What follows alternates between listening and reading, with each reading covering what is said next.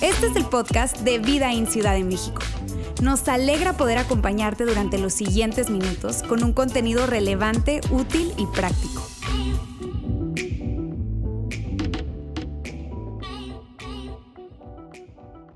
Hace unos cuatro años aproximadamente, eh, me encontraba en una reunión en la ciudad de Monterrey con un equipo de trabajo, podríamos llamarle una reunión creativa. Se estaba diseñando eh, una reunión especial. Yo era parte del liderazgo de esa iglesia. Y particularmente la gente que formaba parte de esa reunión era músicos, músicos de, alto nivel, de, nivel así internacional. No exagero en esto, ¿ok? De hecho, algunos de ellos hoy en día son músicos principales de eh, artistas famosos como Luis Miguel, un ejemplo. Y me encuentro ahí rodeado y están lanzando ideas de música, de instrumentos, eh, elementos especiales. Y, y de repente yo escucho la gaita. Metamos gaita, y entonces en ese momento yo brinco de mi asiento. Digo, claro, la gaita, por supuesto. La gaita es, e, es una música, patrimonio cultural y artístico de la ciudad donde yo nací, Maracaibo, del estado Zulia de Venezuela. O sea, ¿cómo no saber? La gaita, qué padre. Y la cara de ellos fue más o menos como la de ustedes ahorita. Sí. O sea, como risa entre, como pena ajena, ¿saben? Y yo eh, cada vez la, cara de vergüenza aumentaba. Y yo, trágame tierra y vomítame allá al otro lado de la ciudad. O sea, ¿saben? Y es que rápidamente, segundos después, a mí me pareció una eternidad, Dejaron de verme a mí y siguieron verse, viéndose entre ellos y discutiendo. Yo tenía tanta vergüenza, dije, he metido la pata, no sé por qué, aún no lo sé, pero creo que lo he hecho. Y es que mientras que ellos dijeron gaita, yo estaba pensando en, en esa música, patrimonio cultural y artístico, yo estaba pensando y me imaginé un grupo de música como este, de mi ciudad. ¿ok? Y dije, wow, vamos a meter gaita. Probablemente era Navidad o algo y, es muy típica en, mi país en esa eh, temporada del año. Mientras que yo pensaba esto, ellos realmente estaban hablando de esto. Ya sé, ya eso fue hace mucho tiempo. Ahorita, ahorita creo que es segunda vez que lo confieso, pero todavía ya, ya, no cala tanto. ¿Ok? Imagínense tanta vergüenza en ese momento. Con personas que, repito, son súper conocedores del medio. No obstante a esto, el día de ayer estaba ya tranquilo y decido llamar a mi papá y hacer una videollamada, conectar un poco con él, está en Monterrey. Y en una conversación con él saca un tema, de esos temas que justamente tú no quieres volver a escuchar. De esos temas que forman parte de tu pasado, pero si tú podrías, pudieses volver, regresar a ese tiempo y darle delete, si se dice así, borrar esa historia, decir, que no sea parte o llegar ahí y reescribir esa parte de la historia. Y mi papá me recuerda y trae a la conversación, no tenía por qué, recordar el fracaso que habíamos tenido como familia en la, en la iniciativa de una empresa, un restaurante de comida venezolana en Monterrey, donde mi, mi papá y gran parte de la familia pusimos todo allí, toda la carne de asador, como dirían los amigos regios. Y nuevamente me dio trajo a mi corazón, a mi, a mi memoria, una parte de mi pasado que, que no quería recordar. Llena quizás un tanto de vergüenza por no haber tomado decisiones adecuadas, aún poco pesado, eh, llevando las consecuencias de ese pasado y un tanto doloroso para algunos, algunas personas de mi familia. Y yo quiero decirte que muy probablemente tú te conectes conmigo. Si hay algo que tú y yo podemos estar de acuerdo, podemos estar en la misma sintonía, es que hay, hay parte de tu historia de vida en tu pasado que tú dirías, claro, Ulises, a mí me encantaría borrarlo. Es más, no quiero ni hablar de eso, no quiero ni, ni recordarlo, ni que me pregunten. Es algo que quisiera dejar totalmente atrás. Y yo quiero decirte que Pedro vivió algo así. Hoy vamos a seguir hablando de Pedro y Pedro vivió algo así. Y me encanta que él no ocultó esa parte de su historia, sino al contrario, la documentó. Y me parece extraordinario porque él la documenta y es la manera de decirte a ti, de decirme a mí, hay un lugar donde tú puedes llevar esa vergüenza y ese dolor. Hay un lugar seguro donde tú puedes llevar toda vergüenza, todo dolor, toda esa parte de tu vida que quieres que nunca hubiese existido. Tú puedes llevarla allí. Y Pedro nos diría, el pasado te impacta, pero no te define. Tu pasado te impacta, pero no te define. No sé cuál es tu contexto, tu parte de tu historia que probablemente no quieres recordar. Pero Pedro nos diría, hey, tu pasado te impacta, pero no te define. Si tú viniste acá y tienes un contexto como el que te acabo de mencionar, un parte de un pasado lleno de vergüenza, de dolor, qué chido que estés acá. Qué chido que vengas a escuchar este mensaje. Hoy estamos en el cierre de una serie. Si viniste por primera vez, llegaste al final de la película, pero tranquilo, va a estar emocionante. Siempre el final, ¿verdad? es emocionante. Llegaste al final de la serie No estás lejos. Durante cinco domingos estuvimos hablando de este tema, estuvimos hablando de la historia de Jesús de Nazaret que fue contada por Pedro. Pedro, aquella persona que estuvo al lado de Jesús, que vivió en su tiempo al lado de Jesús, muy cercano, era de los cercanos discípulos de Jesús.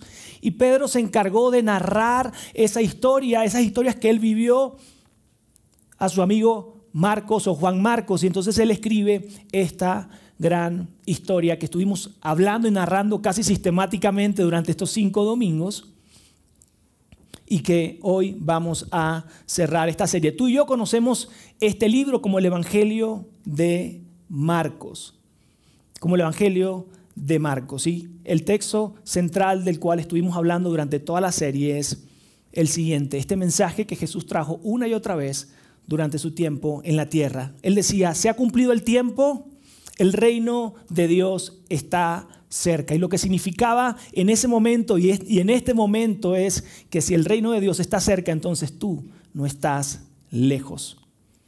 Y continuaba diciendo, arrepiéntanse y crean las buenas nuevas. Arrepiéntanse y crean las buenas nuevas. Amigo, Jesús vino a decirnos y, Pedro vino a, a, documentar esta gran historia desde un ángulo bastante increíble Padre, la manera como Él lo narra, Él viene a decirnos lo que Jesús estaba compartiendo y vino a hacer en la tierra, que fue lo siguiente, yo vine a mostrar cómo es ese Padre celestial. Yo vine a, hacer en vida y a demostrar con mis acciones, reacciones, mi manera de amar, de hacer, cómo es ese Padre y ese Dios que no podemos ver. Y esto es mucho de lo que vamos a estar hablando. Probablemente tú y yo eh, podemos abrazar la idea de que si te consideras un seguidor de Jesús, ciertamente dices, sí, claro, Jesús fue enviado, es un enviado de Dios, es el Hijo de Dios, lo tengo claro, pero probablemente si no eres un seguidor de Jesús, dice Ulises, como que, como que esto me está dejando fuera, yo te diría, tranquilo, haré el mejor esfuerzo para terminar de narrar de manera atractiva, dinámica esta historia y además quiero que te mantengas flexible y abierto porque te aseguro que va a haber algo práctico, útil y relevante que vas a poder llevarte esta semana. Eso te lo aseguro. Y Jesús no solamente vino a decirnos, hey, okay, yo soy un enviado de Dios, soy el Hijo de Dios, sino que dijo un par de frases que quiero comentártelas. Él dijo, nadie ha visto al Padre nunca antes. Y en otro texto, él dice, si me han visto a mí, han visto al Padre. Él estaba revelando y diciendo, si quieres conocer al Padre Celestial, es como yo lo soy. Probablemente tú eh, has escuchado antes de, Jesús, has escuchado, has ido a alguna iglesia de repente y en algún momento de tu historia universitaria, profesionista, hoy en día tienes más dudas que nunca. Dices, este, este, este cristianismo, este movimiento como que no, no tiene mucho sentido para mí, como que me estoy perdiendo entre líneas. Mira, probablemente tú, o, nos ha pasado a todos en cierta etapa de nuestra vida, no hemos perdido porque hemos pensado que el Evangelio y el movimiento que Jesús inició se trata de, tranquilo, que cuando mueras vas al cielo. Y Jesús nos dice mucho más que eso. Yo vine a demostrarte y a redefinir cómo realmente es tu Padre Celestial. La característica de ese Padre amoroso que está allí para ti. La semana pasada nos quedamos en una parte de la historia donde Jesús fue atrapado, donde Jesús fue encarcelado, Y acto seguido sus discípulos lo abandonaron y huyeron. Ahí nos quedamos, Jair nos dejó allí la semana pasada y probablemente lo que pasó en, la, en la mente de ellos es, Jesús estuvo diciendo, el reino de Dios está cerca, pero esto es muy contrario a eso. O sea, si es un rey, si es el Mesías, un Mesías, un rey no puede ser apresado, no puede ser arrestado. Entonces ese mensaje que él traía una y otra vez no es tan cierto. Probablemente Dios no está cerca. Probablemente, y tenían toda razón, ver a ese, a ese rey que tenía la capacidad de hacer milagros, de ordenar al viento que se comportara de cierta manera, de ordenar a las aguas que se comportaran de cierta manera y decir, ¿cómo? ¿Por qué? Probablemente Dios no está cerca. Y me encanta porque Pedro da un montón de detalles en esta historia. Eh, ¿No, les parece increíble que Pedro dice, y, el sumo sacerdote dijo tal cosa, y Pilato, y, tiene un contexto tan amplio que tú dices, fácil, fácil, se alió con mis tres vecinas de la calle, porque son, ¿sabes?, como chismosas, como que están buscando la información de todos en la calle. ¿Les ha pasado solo a mí? ¿Cómo Pedro logra documentar tantos ángulos diferentes en la historia de Jesús? Y la respuesta es la siguiente, es que muchos de aquellas personas que señalaron a Jesús, que condenaron a Jesús, que, que, buscaron atraparlo, que dijeron, sí, maten a Jesús, terminaron eventualmente siendo seguidores de Jesús. Y probablemente tú me dices, ¿cómo? ¿Cómo rayos? ¿Cómo, ¿Cómo puede pasar eso? ¿Cómo gente tan mala que señaló, que estuvo del otro lado del bando literalmente, se hicieron seguidores de Jesús? Y amigos, yo te tengo que decir es que ellos tuvieron que vivir algo posterior a la muerte y la resurrección de Jesús. Ellos tuvieron que estar expuestos a algo que les hizo cambiar totalmente y drásticamente su idea y sus pensamientos acerca de Jesús. Y ese algo tiene mucho que ver con lo que hablaremos el próximo domingo. Nos podemos ir, nada, se crea.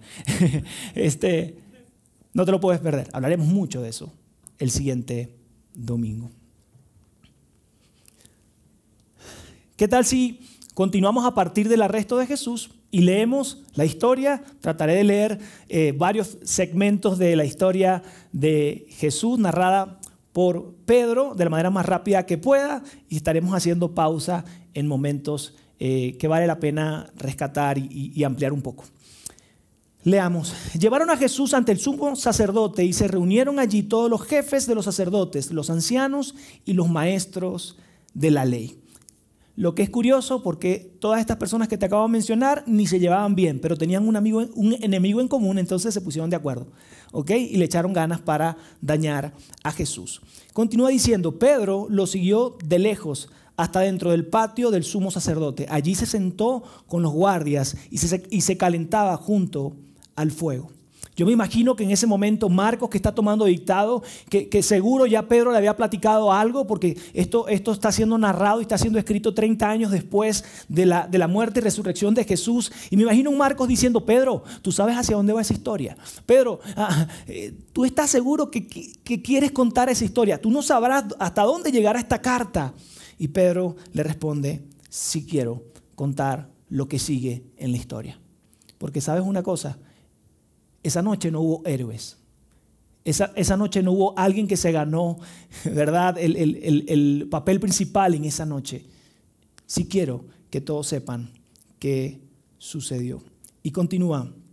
Los jefes de los sacerdotes y el consejo en pleno buscaban alguna prueba contra Jesús para poder condenarlo a muerte, pero no lo encontraban. Y trajeron a muchos testigos, muchos testificaban falsamente contra él, pero sus declaraciones no coincidían. Eventualmente el sumo sacerdote dijo, esto no va hacia adelante, estoy perdiendo el tiempo, ¿qué podemos hacer? Y, en ese momento de, no hay testigos realmente, no hay un juicio real acá, termina acercándose a Jesús y haciéndole esta pregunta. ¿No tienes nada que contestar? ¿Qué significan estas denuncias en tu contra? Pero Jesús se quedó callado y no contestó nada. Amigos, y esto los volvía locos. ¿Sabes por qué los volvía locos? Porque el sumo sacerdote y toda esta gente que, tenían renombre, autoridad, posición, eran gente de respeto. Era gente que si le, si le llegaba a alguien a preguntar algo, respondían a la primera. Ellos se movían entre la ciudad, entre las ciudades y los caminos y la gente abría espacio y, y abría, hey, hey, viene el sumo sacerdote. Y que un carpintero no le responda a su pregunta, ya desde ahí era una ofensa. El sumo sacerdote le dice a Jesús, ¿eres el Cristo, el Hijo del bendito?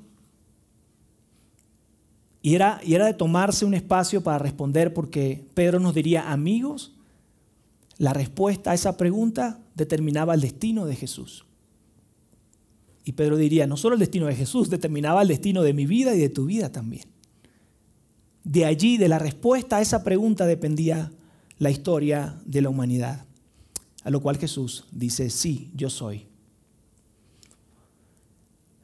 ¿Para qué necesitamos más testigos? Dijo el sumo sacerdote, rasgándose las vestiduras. Ustedes han oído la blasfemia. ¿Qué les parece? Todos ellos lo condenaron como digno de muerte. Y desde ahí comenzó la ofensa, el señalamiento en contra de Jesús, la burla en contra de Jesús. Dice, algunos comenzaron a escupirle, le vendaron los ojos y le daban puñetazos, profetiza, le gritaban, los guardias también le daban bofetadas. Probablemente tú has escuchado esta parte de la historia, probablemente la has leído. Yo te diría, ponle pausa o vayamos más lento en esta parte de la historia. Porque esto que te acabo de comentar probablemente sucedió en 15 minutos, duró 30 minutos, duró una hora, mientras que aguantaba bofetadas, mientras que lo escupían, mientras que le tiraban. Esto fue un momento bastante doloroso para Jesús. Imagino nuevamente Marcos diciendo, Pedro, Reconsidera, esta es tu última oportunidad, es el momento de esa parte de tu pasado, de tu historia, no escribirla, como muchos de nosotros hacemos, ¿cierto? No la contamos más. Y Pedro nuevamente dice, yo necesito que se sepa, yo necesito que la gente sepa el Dios grande, lleno de amor y gracia al cual yo me enfrenté. Yo necesito que la gente sepa que hice lo impensable, que traicioné a Jesús, que le di la espalda, que no hice absolutamente nada por él esa noche. Lo único que hice fue sentarme al lado de el fuego para calentarme. Por lo tanto le dice, sigue, sigue escribiendo lo que te voy a contar. Pasó una de las criadas del sumo sacerdote cuando vio a Pedro calentándose, se fijó en él se le acercó, se le quedó viendo, ya sabe, dijo, mm, este como que es, conocido, se me hace conocido. Y le dice, tú también estabas con ese nazareno, con Jesús, le dijo ella, pero él lo negó. Así que Pedro se levanta, se aleja del fuego para que en la claridad del fuego ya no, no, no vea el detalle de su, de, su, de su rostro, la gente a su alrededor, pero esta señora, tanto terca, esta criada, lo sigue que si es, mija, que si es, vente para que veas si es. Él cree que no, no se me va. Y va y lo sigue. ¿Conocen a alguien así? Ya, pues ya. No quiere recordar. Eso nunca sucedió en su vida. Se acerca nuevamente dice, cuando la criada lo vio allí, le dijo de nuevo a los presentes, ya no a él, le dijo, hey, hello, este es uno de ellos. Y Pedro dijo, lo negué de nuevo. Por segunda vez dice, yo no conozco a ese Nazareno, yo no conozco a ese Mesías. Y ellos dijeron, seguro tú eres uno de ellos, pues eres Galileo. Tu acento es de un Galileo. Y Pedro dijo en ese momento, yo comencé a echar maldiciones y le juré, no conozco a ese hombre del que hablan. Y enseguida un gallo cantó. Y también enseguida Pedro recordó las palabras de su maestro que le dijo, Pedro, me negarás tres veces antes que, antes que cante el gallo. Y esto tuvo que haber, obviamente, traído un remordimiento, un arrepentimiento tan fuerte en Pedro, que ese hombre fuerte, ese hombre lleno de valentía, de gallardía, que leemos en los diferentes libros acerca, de cómo se conducía Pedro, termina narrándole a Marcos y, diciéndole, ¿sabes qué? Escríbelo. Aunque me vea medio niña, escríbelo. Y Pedro se echó a llorar. No dejes eso por fuera. Yo me arrepentí y lloré amargamente. Seguido a eso, Jesús fue llevado a Pilato. Eh, eh, tenían que llevarlo a esta autoridad porque ni siquiera los judíos podían determinar y tener un, juicio y, matar a alguien, entonces tenían que ir a Pilato y pedir el favor, lo cual a Pilato le venía bien porque le hacía recordar quién mandaba y le, ayudaba y quería hacerle favores de alguna manera a los judíos y, de vuelta ellos, él podía pasar la factura. Así que esto fue lo que sucedió. Los jefes de los sacerdotes se pusieron a acusarlo de muchas cosas. ¿No vas a contestar? ¿No te vas a defender a ti mismo? Le preguntó de nuevo Pilato. Mira de cuántas cosas te están acusando. Pero Jesús ni aún con eso contestó nada. De modo que Pilato se quedó asombrado. ¿Sabes por qué se quedó asombrado? Porque ese era el momento donde el hombre más fuerte, más valiente, se doblegaba y pedía misericordia. Era el momento donde la persona que, sabe que está a punto y, todo el camino va, que va a ser crucificado, que va a ser, eh, va a morir y va a morir de manera muy cruel, era el momento para decir, hey, ya va, o sea, me, arrepiento. Hay una opción B en esta negociación, ¿Hay, hay algo más que puedo hacer en este juicio. Pilato se queda asombrado porque Jesús se queda callado. A Pilato no le queda otra cosa que mandar a Jesús a ser azotado, golpeado. Y me imagino que Pilato habrá dicho, bueno, si lo mando a, golpear, que, lo dejen bastante feo, quizás estos judíos se quedan tranquilos. O sea, ya, al ver, al ver que, ya fue golpeado, que ya, ya obtuvo lo que merecía según ellos, porque Pilato sabía que él era inocente, que no había nada real por cual lo estaban juzgando. Pero saben una cosa, no fue suficiente. La gente quería verlo muerto, literal. A lo cual Jesús dice, eh, perdón, Pilatos les hace esta pregunta a esta gente. ¿Y qué voy a hacer con el que ustedes llaman el rey de los judíos? Les preguntó Pilato. Y esto era como una bofetada para ellos porque finalmente ellos no, no creían el rey, que él era el rey de los judíos y por, por lo tanto se estaba como burlando de los judíos. Y como toda esta gente, toda esta multitud que estaba alrededor, la gente que estaba ahí cercana, estaba muy influenciada por el sumo sacerdote, por los fariseos, por los maestros de la ley, por aquellas personas que odiaban a Jesús. La respuesta de la gente fue, crucifícalo, crucifícalo, crucifícalo, crucifícalo, crucifícalo. Esa fue la respuesta de todos. Finalmente Pilato le da la razón y hacen justamente lo que estaban pidiendo que hiciera con Jesús. Y la historia continúa. Los soldados llevaron a Jesús al interior del palacio, es decir, al pretorio, y reunieron a toda la tropa. Le pusieron un manto de color púrpura, luego trenzaron una corona de espinas y se la colocaron. Salve, rey de los judíos, lo, lo aclamaban. Lo golpearon, lo golpeaban en la cabeza con una caña y lo escupían. Después de burlarse de él, le quitaron el manto y le pusieron su propia ropa. Condujeron a Jesús a un lugar llamado Gólgota, que significa el lugar de la calavera. Y finalmente lo crucificaron.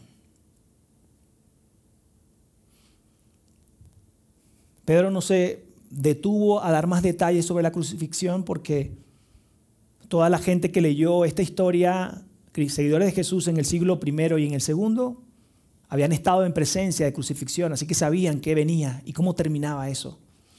Durante los 30 años que él estuvo compartiendo el mensaje, no tenía que detenerse a decir lo cruel que fue la muerte y el dolor que Jesús vivió porque habían visto crucifixión en ese tiempo. Era parte de la cultura y de lo que ellos veían diariamente. Y déjame decirte algo, hoy en día nosotros hemos como, en este mundo moderno, hemos como romantizado un poco esta historia. Hemos lijado todas las asperezas y todos esos detalles de dolor, de sufrimiento de Jesús y cuando se comparte esta historia, tratamos de ser lo más superficiales porque sabemos que es bastante cruel y bastante fuerte lo que Jesús vivió. Y esta gente siguió burlándose de Jesús y continuaba y decía, ¡eh! Tú que destruyes el templo y en tres días lo reconstruyes, decían, baja de la cruz y sálvate a ti mismo.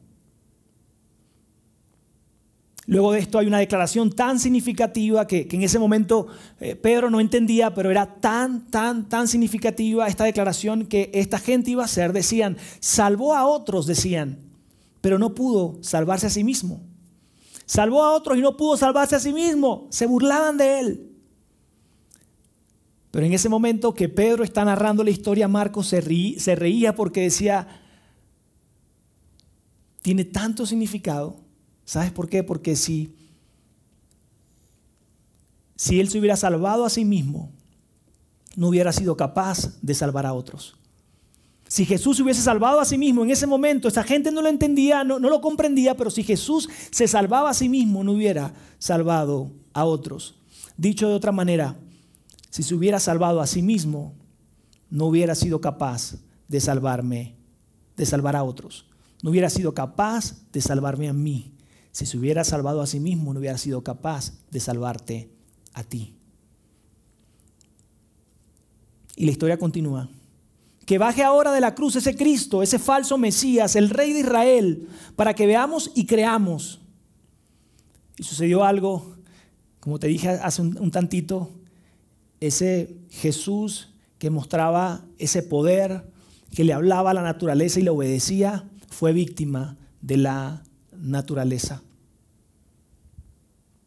Después del mediodía y hasta la media tarde quedó toda la tierra en oscuridad. A las tres de la tarde Jesús gritó a voz en cuello, Dios mío, Dios mío. Y luego hizo una pregunta que en ese momento nadie conocía respuesta. Y esta fue la pregunta, ¿por qué me has desamparado?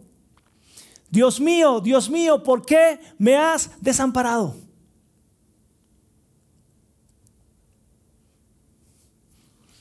Yo imagino a Pedro ahora sí 30 años después diciendo, en ese momento no lo entendía, estaba lejos viendo el dolor de mi maestro, de mi amigo, pero hoy lo entiendo. Lo entiendo tanto que hace unos años atrás, Marcos, antes de estar narrándote esta carta, escribí otra carta. Y escribí la respuesta a la pregunta, Padre, ¿por qué me has desamparado? La podemos leer en Primera de Pedro 2, 24. Él mismo cargó nuestros pecados sobre su cuerpo en la cruz. Amigos, esa es la razón por la cual Jesús murió allí. Esa es la razón por la cual Dios se separó de su Hijo, porque Dios puso tu pecado, Dios puso mi pecado, Dios puso el pecado de Pedro y de todos en Jesús. El Padre se alejó del Hijo para que pudiéramos acercarnos a Él. El Padre se alejó del Hijo para que pudiera acercarse a nosotros, para que tú nunca estuvieras lejos. Imagino Pedro diciendo, nunca olvidaré esta parte, Marcos, que voy a narrarte. Entonces Jesús, mi amigo, mi maestro, lanzando un fuerte grito, expiró.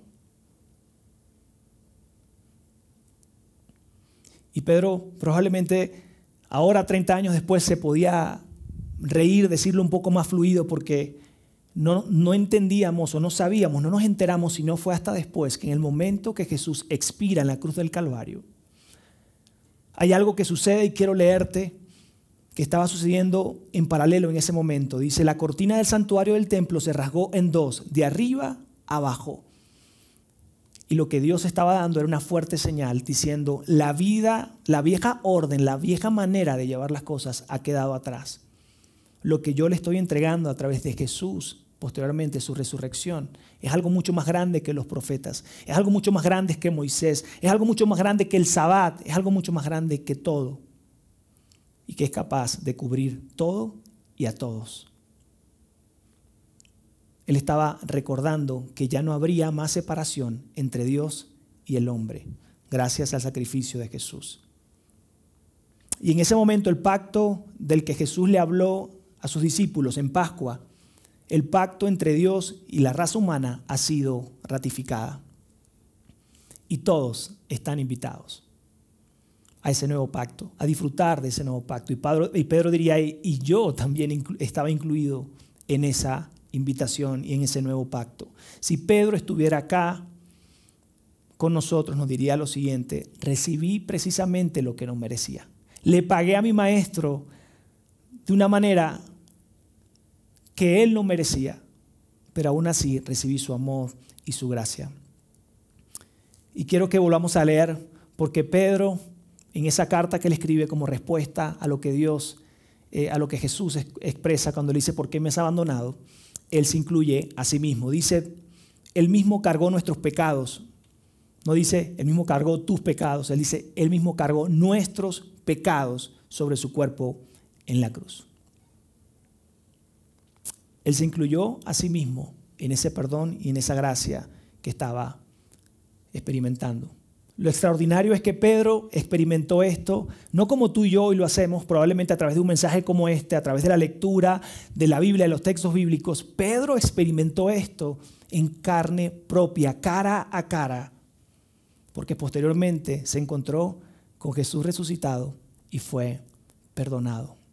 Amigos, el mensaje era claro, ese mismo perdón, esa misma misericordia, esa misma gracia está disponible para ti y para mí, para todos nosotros. Jesús vino a la tierra para demostrarnos cómo es ese Padre celestial. Y amigos, que no nos quepa duda, ese Padre celestial es amor, está lleno de gracia, es un Padre perdonador y misericordioso. Es un padre que dice, yo sé que tu pasado viene a recordarte cosas que quisieras olvidar y que te llenan de vergüenza y de dolor. Pero yo vengo a decirte que tu pasado te impacta, pero no te define por lo que Jesús, mi Hijo, hizo en la cruz esa tarde.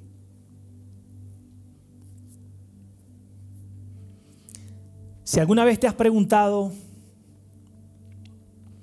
¿realmente Dios puede perdonarme? Realmente Dios puede perdonarme por lo que hice hace un tiempo, por el daño que causé a, mi esposa, esposo, a mis hijos, por el daño que causé a amigos, por el daño que me causé a mí. ¿Habrá perdón para mí? Quizás Dios puede perdonarme.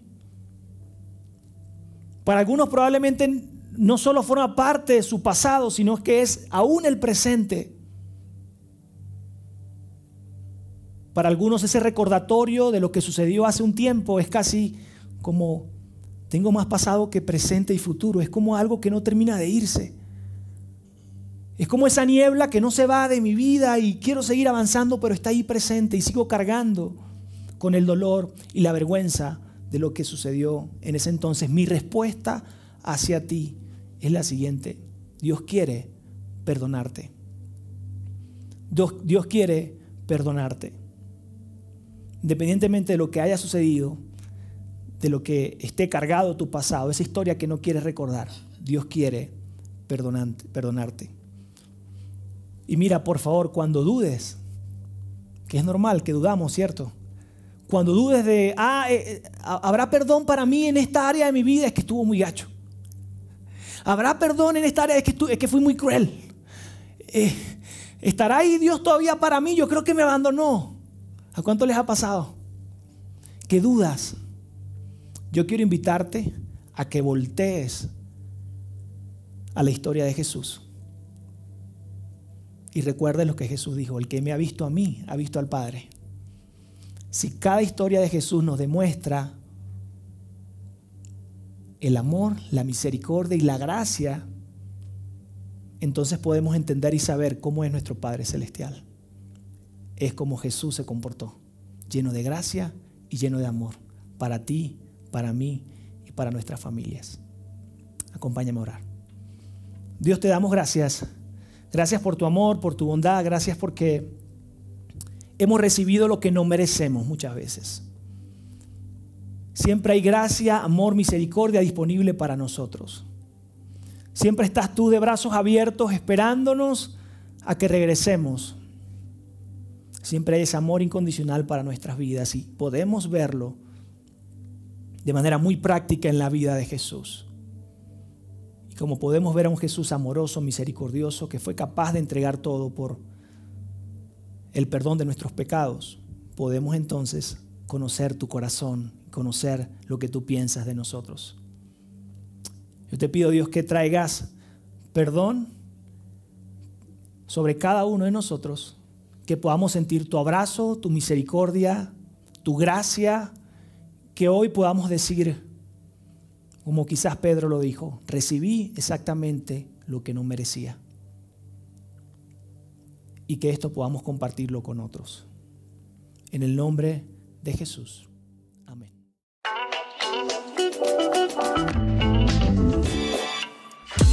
Sigue conectado a los contenidos de Vida en Ciudad de México a través de nuestro sitio web y de las redes sociales.